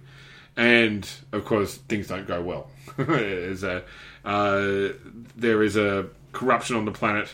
It, it does get pretty convoluted. The story, like you know, okay, first thing is people are being affected. People there's mind affecting things going. Okay, so it's chaos in the warp. Oh, but now there's also Tau. But oh my god, the Eldar also make their way into it as well. So No, okay. um, it, it, it is a, a whistle stop tour of the entire 40k universe to a degree. But I, I quite enjoyed it. So the um, day saved by the squats. no, there, there are no squats. Of course, being a, being a ah. Space Marine or a drama, only the Space Marines can really, you know, Save the day. save the day at the end of it as such. But uh, That's only because the Zotes weren't there. uh, no, I, I certainly recommend it. I think it, from memory, it was in the sort of thirty to forty dollar range for you know, and given you can pay thirty dollars for a two hour DVD. Uh, having an audio drama, uh, you know, it's not too bad. It's got number number of actors. It's got good production quality. Uh, yeah, so if you are thinking about getting into the um, the audiobook side, because so during the last uh, fortnight, I caught up with uh, in person with Cameron, who's one of the players in our um, uh, Dark Heresy game online, because he's up in Brisbane. I was up there for work, and so we, we met up there and sat down and had a chat about various 40k stuff, including the audiobooks, because he's a big fan of Audible, and, but had never actually given the audio the 40k books a, a listen. So I would say if you're thinking about checking out the audiobooks, because most of them, like in Australian dollars, cost twenty odd dollars for what's basically a forty minute CD. Uh, but you can buy a lot of them much cheaper in MP3 format on the Black Library website or on the Games Workshop website. So, yeah, if you think about it, do check them out because I, I quite enjoy them. They're good for me who doesn't get a chance to read much, or when I do read, it's usually role playing books Yeah. rather than the story books, or it's reading Thomas the Tank Engine to my children, which is not fulfilling. I can tell you now. Um, You're fulfilled by Thomas the Tank Engine. I'm not. I'm sorry, I'm not.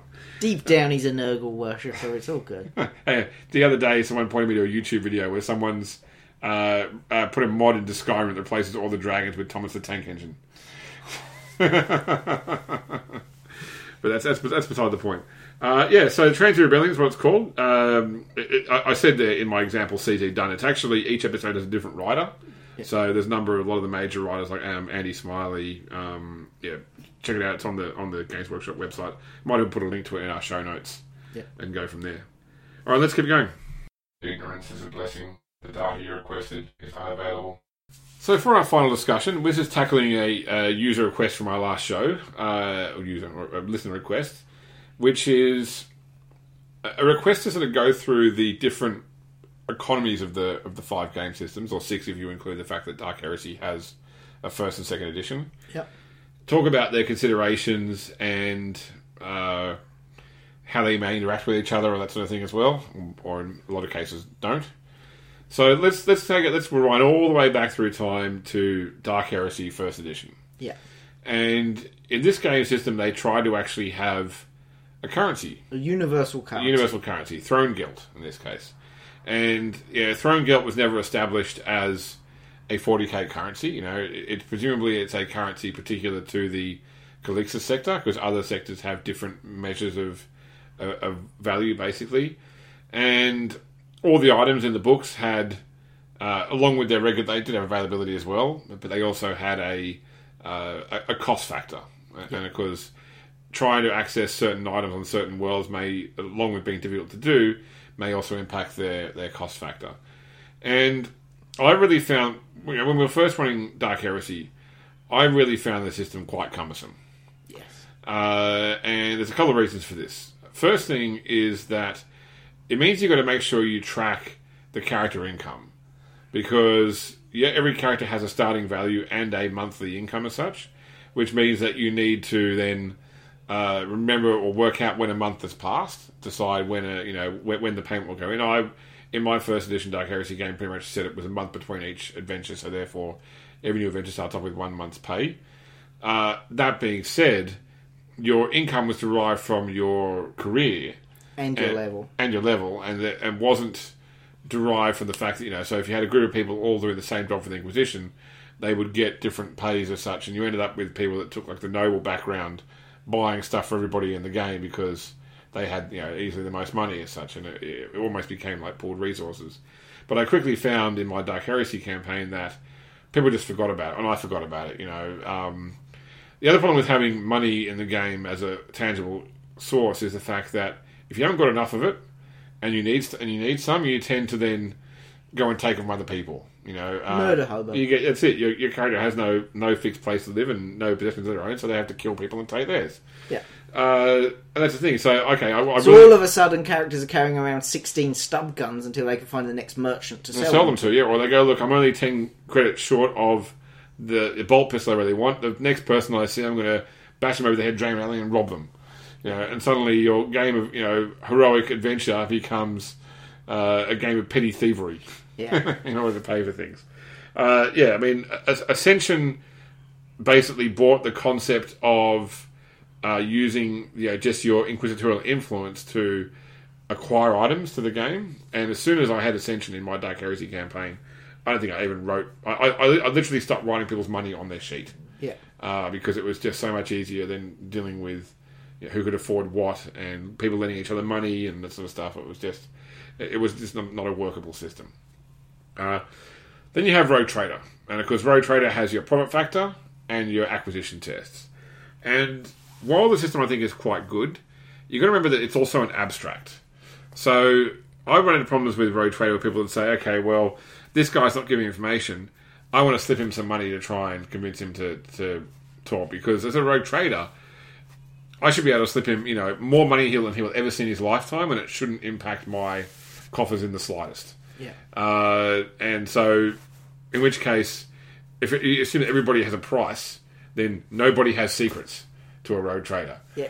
But it raises the problem of, well, what's the currency on this planet? Can I even get hold of the currency on this planet? Yeah, I mean, most people probably won't remember, but I remember Europe before everyone took on the euro, and it was a pain in the ass going into another country and having to change over whatever you had into whatever the hell the local currency was. And there were shady people hanging around willing to offer you better deals than what the banks would offer you. Yeah. And you're like, oh well, but it's illegal. So if I if I give this guy fifty pounds to get you know seven thousand check you know um check whatever the hell it was. I don't even remember what their currency was at the time. Yeah. Are they a cop who's going to bust me? Yeah. Are they just going to take my money and leg it? What's going to go on? Um, Yeah.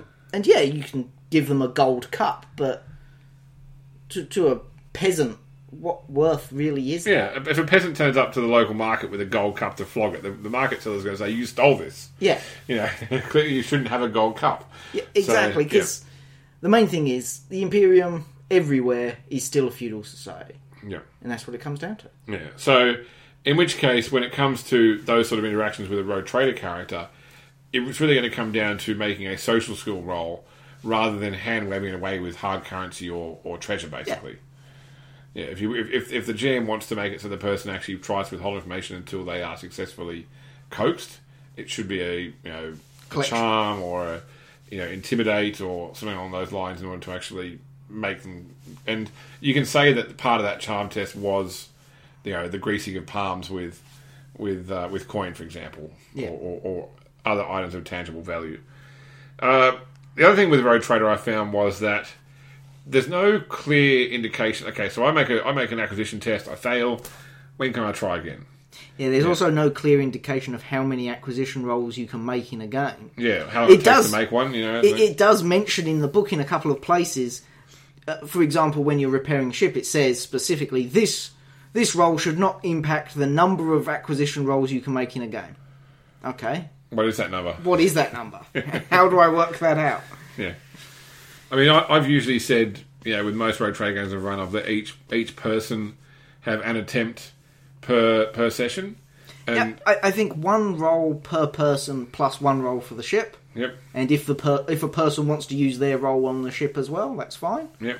But I think Yeah, that's fair. if, if the person, often I found a situation where a person ended up not really wanting anything else, so I was happy for them to, to use their roll to try and get something for someone something for their Yeah. And, and remember, the in Rogue Trader, it's not the character actually going out there and trying to acquire it. You know, is the you know, the character sends peons off there to go and try and find Yeah. whatever it is they're looking for as well. Exactly. I mean, it, the rogue trader isn't going down to the market and sitting down and going, okay, we want 1,500 las guns. Yeah. I want a las gun. That'll be thirty five Throne Gelt. How much for ten thousand? Yeah. oh, dear. That's it. So I mean, yeah, it, it, it's a, it's a it's a narrative concept more so than a rule system. So use it as such, you know. uh, But you want to make sure that in these sort of games that the people aren't just thinking that the best way for me to get gear is to kill other people and take their stuff. Yeah. Because look, I've read a lot of 40k books. I have listened to a lot of 40k audio dramas. I play a lot of 40k games, and unless a person is actually looking for an item from somebody, nobody loots the corpses. You know, I mean, you could say the same thing for like something like Star Wars. Yeah. Nobody stops to pick up the stormtroopers, you know, um, blasters and utility belts, and uh, uh, strip them of their armor so to go and sell. I it. have to kind of disagree. Yeah. The original Star Wars, Luke and Han Solo seem to wander around in stormtrooper armor with utility belts and blaster rifles quite a bit. Yeah, well, that, that being said, there was a re- there was a narrative reason for that. You know, it was it was a disguise. It wasn't. And just, when they ditched the armor, they kept the belts and the guns. They Yeah. didn't ditch them as well. it's true, and they weren't wearing them in Empire Strikes Back, so we can only assume that they took them to the local shops and sold them, right? Of course. How do you think Luke afforded that hand at the end of? That's like ten grand. okay. So, some farm boy doesn't have ten grand just sitting around. Hero of the rebellion or not? Okay, now let's talk about uh, to Deathwatch. So Deathwatch has your um, uh, your, your mission score basically, your, uh, and uh, you also have your renown, which affects what items you can get. Yeah. This is really more of a, a group resource situation. It's not really based upon bu- doing rolls to try and convince people. It's simply that we have this pool of resources that can be used to bring in the items that we are uh, allow for this mission. It reminds me of. Did you ever play Spycraft, the D twenty Yes. Spycraft game? I actually do you really remember- liked Do you remember the acquisition system in that at all? Yeah. Yeah. So in that particular game, based upon your your class, you got certain acquisition items per game session. So, for example, say you were playing a wheelman, which was a driver, you might get say two vehicle, one weapon, and a utility. And then the person playing the hacker might get like three electronics, uh, and two utility, that sort of stuff. And then once you're actually ready for your mission, you would add up. Okay, what's the entire group got? Okay, we've got six vehicle, four weapon, twelve utility, um, etc., etc. And then you would go through the list of items and say, okay, we want this, we want this, and it was a, a really fun planning stage for the game. I I can see the same thing being done in on a much smaller scale in uh, Deathwatch because you only have a, a quite a limited pool of resources. But it comes down to saying at the start, this we know this is what we want to achieve. This is how we want to achieve it. What is the best gear, uh, you know, to help us help us actually deliver that that, that outcome as such? Yeah. And then, do we want to have extra gear for unforeseen circumstances? Um, yeah, I, I think that's the, the best way to, to do a, a, a Deathwatch game. Yeah, and. I, I think Deathwatch also had built-in protection measures against the murder hobo. That, Yeah. really speaking, Space Marines had better weapons than anyone they would kill. Yeah. Except other Space Marines, which are generally speaking Chaos worshippers, which they wouldn't touch their gear anyway Yeah. because it's corrupted. That's right. The only thing they should be looting is the progenoids from their fallen brothers. Exactly. That's it. Uh, may, maybe maybe spare ammunition if they run out. Yeah, yeah. In which case they, they, they weren't rolling very well. Like they, they, missed a lot. Um, okay, so that's a straightforward one. Okay, on a Black Crusade. So here you have your infamy, which is functionally the same as profit Factor in uh, in Rogue Trader, only it is particular to the character, not a group one. Once again, no clear indication as to how many times a person can attempt to try and retry to roll their infamy to acquire an item. yeah. And I mean, I always found when we played Black Crusade that there was the inherent problem that people would say, okay, well, how are you paying for that? And you're like, well, I'm using my infamy. Yeah. I'm telling them that if they don't pay me, do they know who I am? I will rip their soul from their body and they will wish that they had simply given it to me out of the goodness of their heart. yeah, Um, But a lot of GMs are still like, well, you still need to pay for it. No, I'm a Chaos Worship. I don't pay for it. That's the whole point. yeah, And that was always something which kept coming up in all the games of Black Crusade we ran yeah. or played in. I mean, look, there are. If you read the fluff in the Black Crusade books, there are known currencies in the the the Screaming Screaming, Vortex. You know, like for like souls Yeah. are literally one of them. You know, you, people can actually claim souls and, and will actually trade and barter for this sort of stuff. Now, you don't want to have to tr- record. Okay, my character has thirty-five souls Yeah. and sixteen lesser souls. You know, and The, the flayed skins of 1500 slaves. yeah, that's right. Yeah, and this and this guy wants sixteen hundred flayed skins. I don't have the extra hundred. What can I? What, what's worth hundred flayed skins? You know, it's not fun. You know? Yeah. So, but you know, the infamy test could include the fact that your character, if you want to add more narrative scope to it, could include the fact that your character has uh, acquired items of value, and that item of value, which is nebulous to the character, it's not not important written on the character sheet. Plus, their reputation alone, you know, delivers them what they're actually uh, what it is they desire. Yeah. Uh, and then it just comes down to once again the GM deciding, okay, what are the limitations of how often people can make rolls? You know, what are the what are the repercussions for failure? You know, in Rogue Trade, if you fail the roll, you just simply can't. Your people simply couldn't find what it is you sent them to get. But maybe, Yeah, I, in- I think for Black Crusade, you need to create some sort of system for what happens if you fail badly. yeah, because at the end of the day, you are buying with your reputation, and, and, there when- is someone who goes, "You're not worthy of having this," and that's going to look poorly. uh, in which case, so Or it could be just that the object isn't on that planet. Yeah, but I mean, you know, here's the situation: we have a scene where you know a a seller has an item that the character deserves, or desires. The character, the player says, "Okay, I'm going to use him, make me to acquire that." So you know, you have you play out the scene where they say, "We're going to say, you know, have you heard of I'm I'm, you know, whoever Gobsnot the."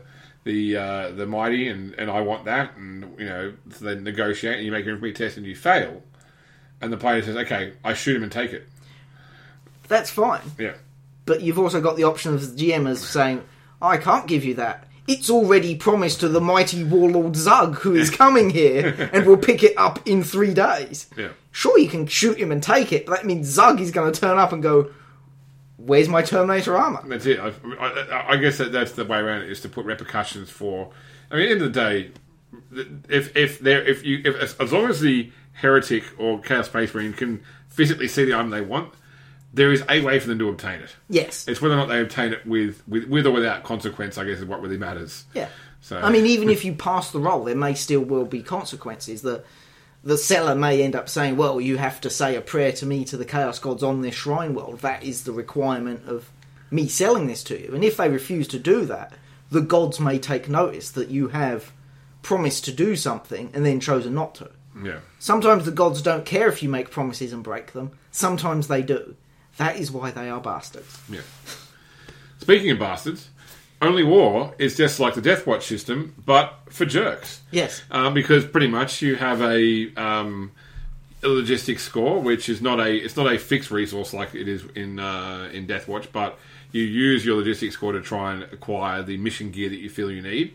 And because there's a roll involved, you may get the stuff that you didn't want, or that's completely useless. Or in the case of our game, where you know you're sent to bring down a siege wall, and they give you a crack grenade. Yes. You know when you've asked for a melter bomb, and you go like, okay, well, I guess we need to try and source munitions locally. Uh, you know, which is funny. The first two, three times it happens, but I'm sure the fourth time or beyond that you order the gear you need for the mission and you get a crate of soiled uniforms, the character, the player's just going to go, oh, "Come on, this is just getting this is this is no longer fun." Yeah. Um, so yeah, I, I Why I- bother even requesting gear? yeah, that's right. When I first saw the Only War system, I was like, "Oh, this is awesome! This is great." And I sort of thought, "Okay, well, yeah, this can get old. This can get old quickly." So, uh, especially because you know you sit and you plan out, "Okay, we're going to do this. We're going to do this. We're going to do this. Okay, now what we need is this," and we got something useless.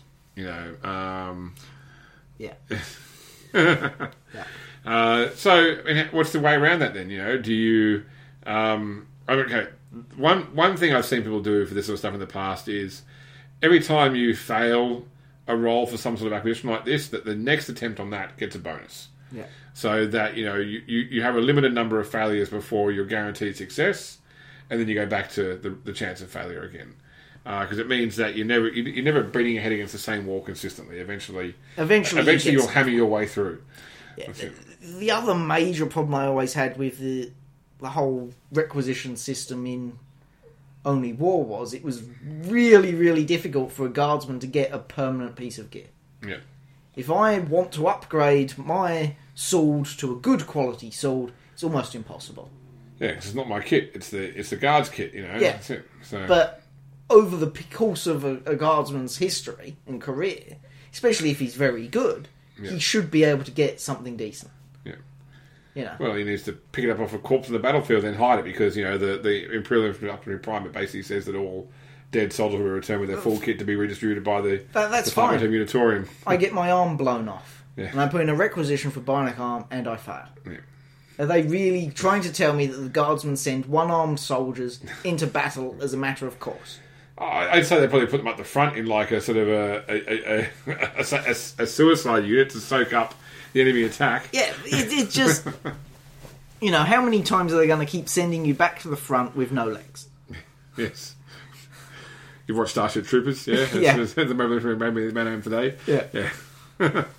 uh, yeah, so I guess that's the consideration is you've got to work out, yeah, sure, the, there is good comedy value in the Only War system, but just be careful it doesn't get old. Find ways to make sure the play. I mean, look, hopefully they roll well at some point anyway. You know, the logistics score will go up over time, so. Yeah. And that brings us back to Dark Heresy Second Edition now, uh, which has the influence system, which is highly derivative of, you know, the infamy Road slash right. Exactly.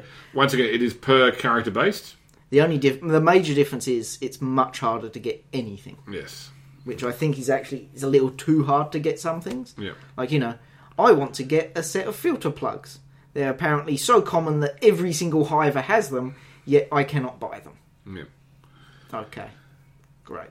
Yeah. So this is why in my uh, so if, if anyone follows my Dark Heresy game online, Yep. will find that the way I've chosen to deal with this in my game is I actually allow players to make up to three rolls per session because most stuff you're acquiring is pretty bland stuff. You know, uh, and what I say is you can either make three rolls at the base chance, or you can make two rolls, one at plus ten, one at plus zero, or you can make a single roll at plus twenty.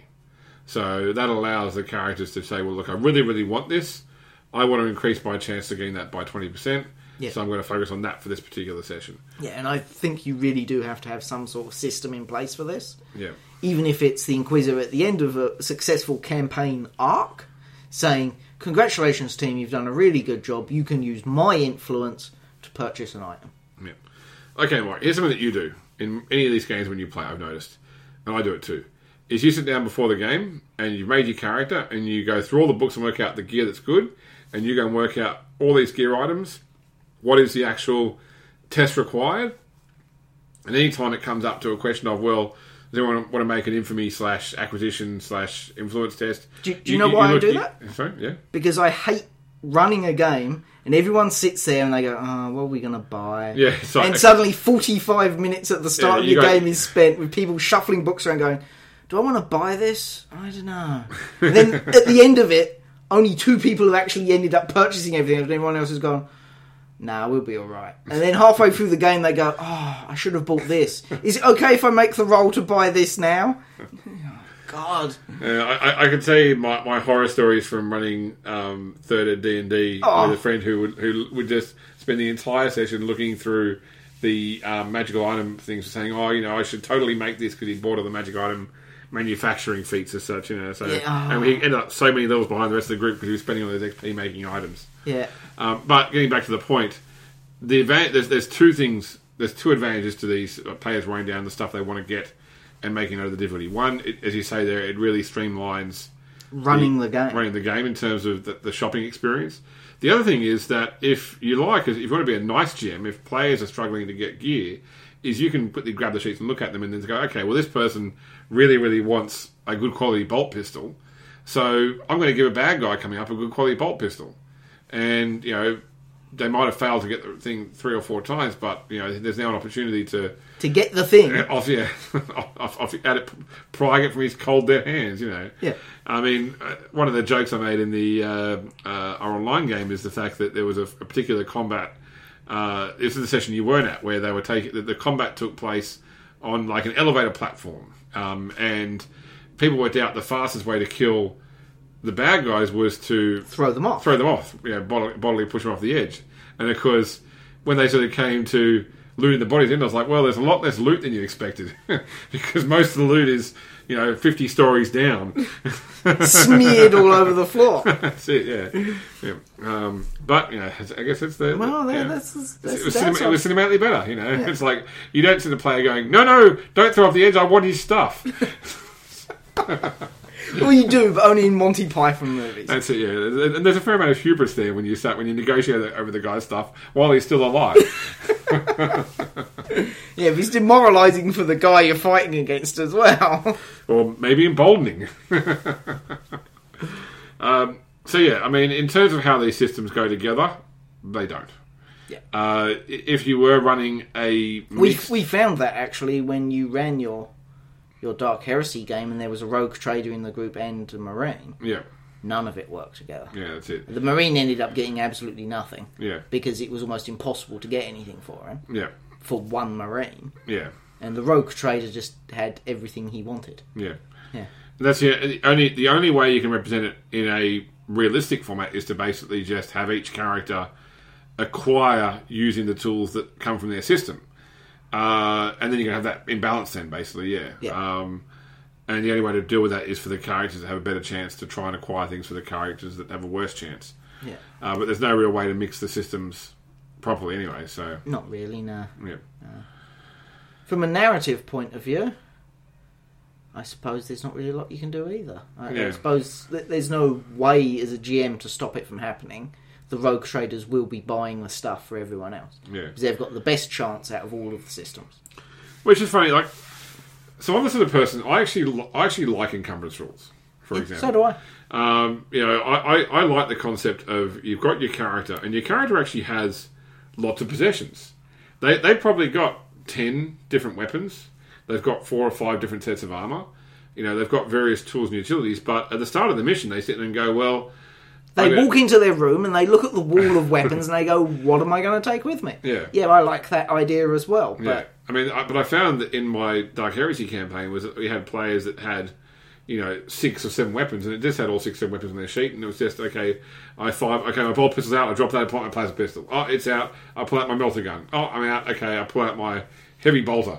It's like, yeah, I've- where are you carrying all this? I've got no problem with someone carrying all that stuff Yeah. if they can explain where they're carrying it. If Yeah. they say, "Okay, I've got plasma pistol on one hip, bolt pistol on another hip, and another pistol in the small of my back. Okay, fine. That is that is a uh, a uh, a road to trouble, Mike, and, and I will tell you, going all the way back to once again third ed D and D. I remember very early on with a friend of ours, uh, there was a big fight with lots of low level mooks who all had plus one longswords in a game where the group now had were like in the plus four range and you know plus four uh, frost weapons, that sort of stuff, etc. And he's like, oh well, each of those plus one longswords is worth you know a thousand gold uh, second hand. So I pick them up. And I'm like, there's twenty of them. It's like, yeah, I- I can carry 20 longswords. Like, okay, where are you carrying them? And so the player sat there, drew a stick figure character, and then drew like where every single longsword was sitting. So. so I, I that- like that- to laugh, but you know what? I was playing in a Dark Sun game with a GM who was particularly stingy. Yeah. We're talking about we were ninth level characters, and the best weapon anyone had was a plus two bone dagger. okay, and he's running this pre-written module, and we went into a fight, and we fought against this group of five guys. No, sorry, fifteen gift car or whatever the hell they Yeah, are, yeah. and they all had a plus one weapon. So we looted all of them. Yeah. Fifteen of these bloody halberds Yeah. and we ended up carrying them in a sack between us. And at the start of every fight, we'd put down the sack and then get into combat. Yeah, well, okay. Let's talk simulations for a moment. There's a game system that you and I both quite like, which is uh, Twilight 2013. Yeah, which is a very simulationist combat experience. And one of the things there is that it works out what your character's capa- carrying capacity is. And certainly a character can carry and walk with a much heavier load than they can effectively fight with. So, you know, for the simulations in this, you get to actually work out, okay, what of my gear is in my backpack? What of my gear is in my you know, LBE? What of my gear is in my pockets? And at the start of combat, my, my first action is to unclip my backpack and drop it to the ground so I can actually get into a fight. get into a fight without, without carrying around a, a hiking sack on my back. Yeah, which sounds great until you actually have to run away from a fight because in that system, Yeah. running away from a fight is a lot more common than Yeah. any other system I've ever played. Yeah, that's right. Or the moment you fall into water, for example. Yeah. and you go, okay, well, I got to kiss all this gear goodbye, or else I'm going to drown. Yeah. So, know, a lot more realistic, but some people find realistic not fun. Yeah. It, it comes, I I mean, it will come comes up. down to your group as well. And all of these gear gathering systems, Yeah. for lack of a better term, all these economic systems are going to rely a lot on your group as well. And this is like, this is the other point I was going to mention too is the fact that when it comes to systems like encumbrance, the way gear is handled, if you've got players that want you've got players that want the gamut from fully simulationist to you know free and loose, it's really hard to mix that. You've pretty much got to go for the lowest common denominator. Yeah. Because you know the players that are tracking their encumbrance and everything are going to get the shit- Keeping track of every single bullet. yeah, they're going to get annoyed when people, um, you know, just just free and loose it in the in the same. Let, direction. let rip with the 15th uh, melter gun shot. yeah, that's it. Sorry, fi 15th Inferno pistol Oh, look. shot without ever reloading. I'm a I'm a jerk of a GM. The amount of games where I've sat there and like secretly n- marked off shots in my on my paper to paper, and then the player goes, "I shoot him." I go, "Your gun goes click," because you weren't counting your rounds. Yeah.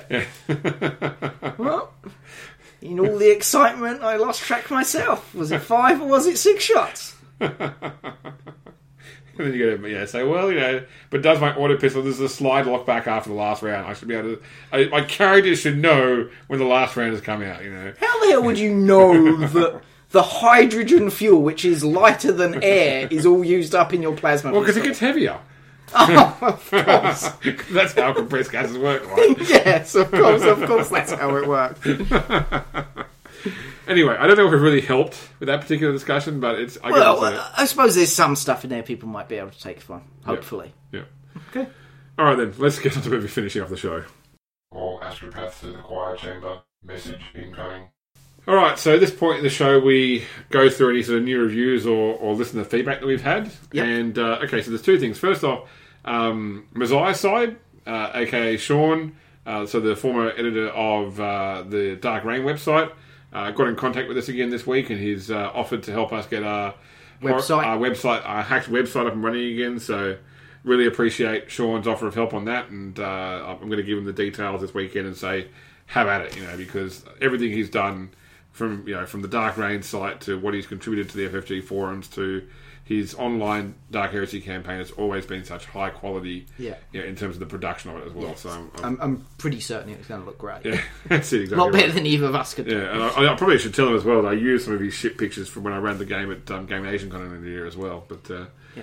anyway, I also got an email from uh, Samuel uh, just today actually, and um, he had two things to say. First off was that uh, inspired by the podcast, he's decided to run um, an Only War campaign, and you know it sounds like that's actually going really well. So he said, for example, that he's got a trooper who's secretly a member of a death cult. His sergeant was shot for cowardice. He said a death in the group for medical malpractice. You know, you know, ignorance all round. So I'm, I'm glad, you know, that he's certainly enjoying that. I, um, you know, it's always nice to hear that people are getting these games up and running again. Yeah. You know, especially under the current circumstances. He's also asked whether we'd consider um, putting up uh, actual play recordings of our Rogue Trader games. I'm pretty certain the answer to that's nah. Yeah, I mean, look, it's one thing to record our online games. Uh, that's pretty easy, but I mean, I can tell you now that we got together to play Rogue Trader the other night, and I think we were sort of ready to start playing by about Eight. eight, and we uh, we, we finished playing about eleven, and we probably got an hour forty solid playing in there. Yeah. You know, because there was a lot of digression. A Um, lot. yeah, it, it's To the point that one of the players got nicknamed, uh, what was it? Um, Derailer 2000. Yeah, the trail, yeah, Derailatron 2000. That's Yeah, right. Yeah, for derailing the game and the plot. Uh, so, yeah, I mean, it, it, it's And I'm pretty certain that there are certain people who wouldn't want to have their voices recorded. my well. wife for one. Yes. Yeah, that's it. You're, you're not comfortable anyway. Huh? You're not that comfortable having your voice recorded, despite the fact you've now 74 episodes into a podcast. I don't care anymore. yeah, okay, you're over it now. I'm over it. You just don't like. You just don't like listen to your own voice. That's all it is. Yeah, that's That's it. okay. I never listen to the podcast anyway. Exactly. You probably edit most of my stuff out. No, no, no, that's all in there. Every, every mistake. Every mistake. oh, that's right. You only edit your own mistakes Exactly, out. yes, yeah, right, of course. Right. Uh, yeah, so I appreciate the the request, I guess, but it's you know we're have we have some private games. You know. uh, but no, once again, glad, glad that you enjoy the show and glad that it's inspired you to do some more playing as well. Uh, if you do want to contact us, you can do throw us through our website, which will hopefully look a lot better very soon. Yep. www.grimdarkpodcast.com. Our Facebook page is facebook.com slash grimdarkpodcast. Our Google Plus page is plus.google.com slash plus sign grimdarkpodcast. We tweet through at grimdarkpodcast, and I've been tweeting a bit more recently as well. Uh, you can email us show at grimdarkpodcast.com. Uh, that's it for the moment, while everything else is down. Yep. Uh, so, episode 75 will be coming up soonish. Uh, it'll be Only War. Uh, we'll introduce our own Only War campaigns as well, start talking Yes. about our campaign there. And we are covering the Drop Trooper Regiment too, and uh, we'll also work out a review and other stuff to chat about at the time too. So, Okay. hope you enjoy the show. Uh, Mike, thanks for participating once again, as Thank you always. very much. Thank you all for listening, and we will see you next time. This podcast is not endorsed by or affiliated with Games Workshop or Fantasy Flight Games. Warhammer 40,000, Dark Heresy, Rogue Trader, Deathwatch, Black Crusade, Only War, Eternal Crusade, and all associated properties are trademark and or copyright of Games Workshop Limited. Fantasy Flight Games is a trademark of Fantasy Flight Publishing Inc. All other materials are trademark and or copyright of their respective owners. All original content is copyright of the Grimdark Podcast. All rights are reserved by their respective owners. Our theme music comes from Mevio's Music Alley, music.mevio.com.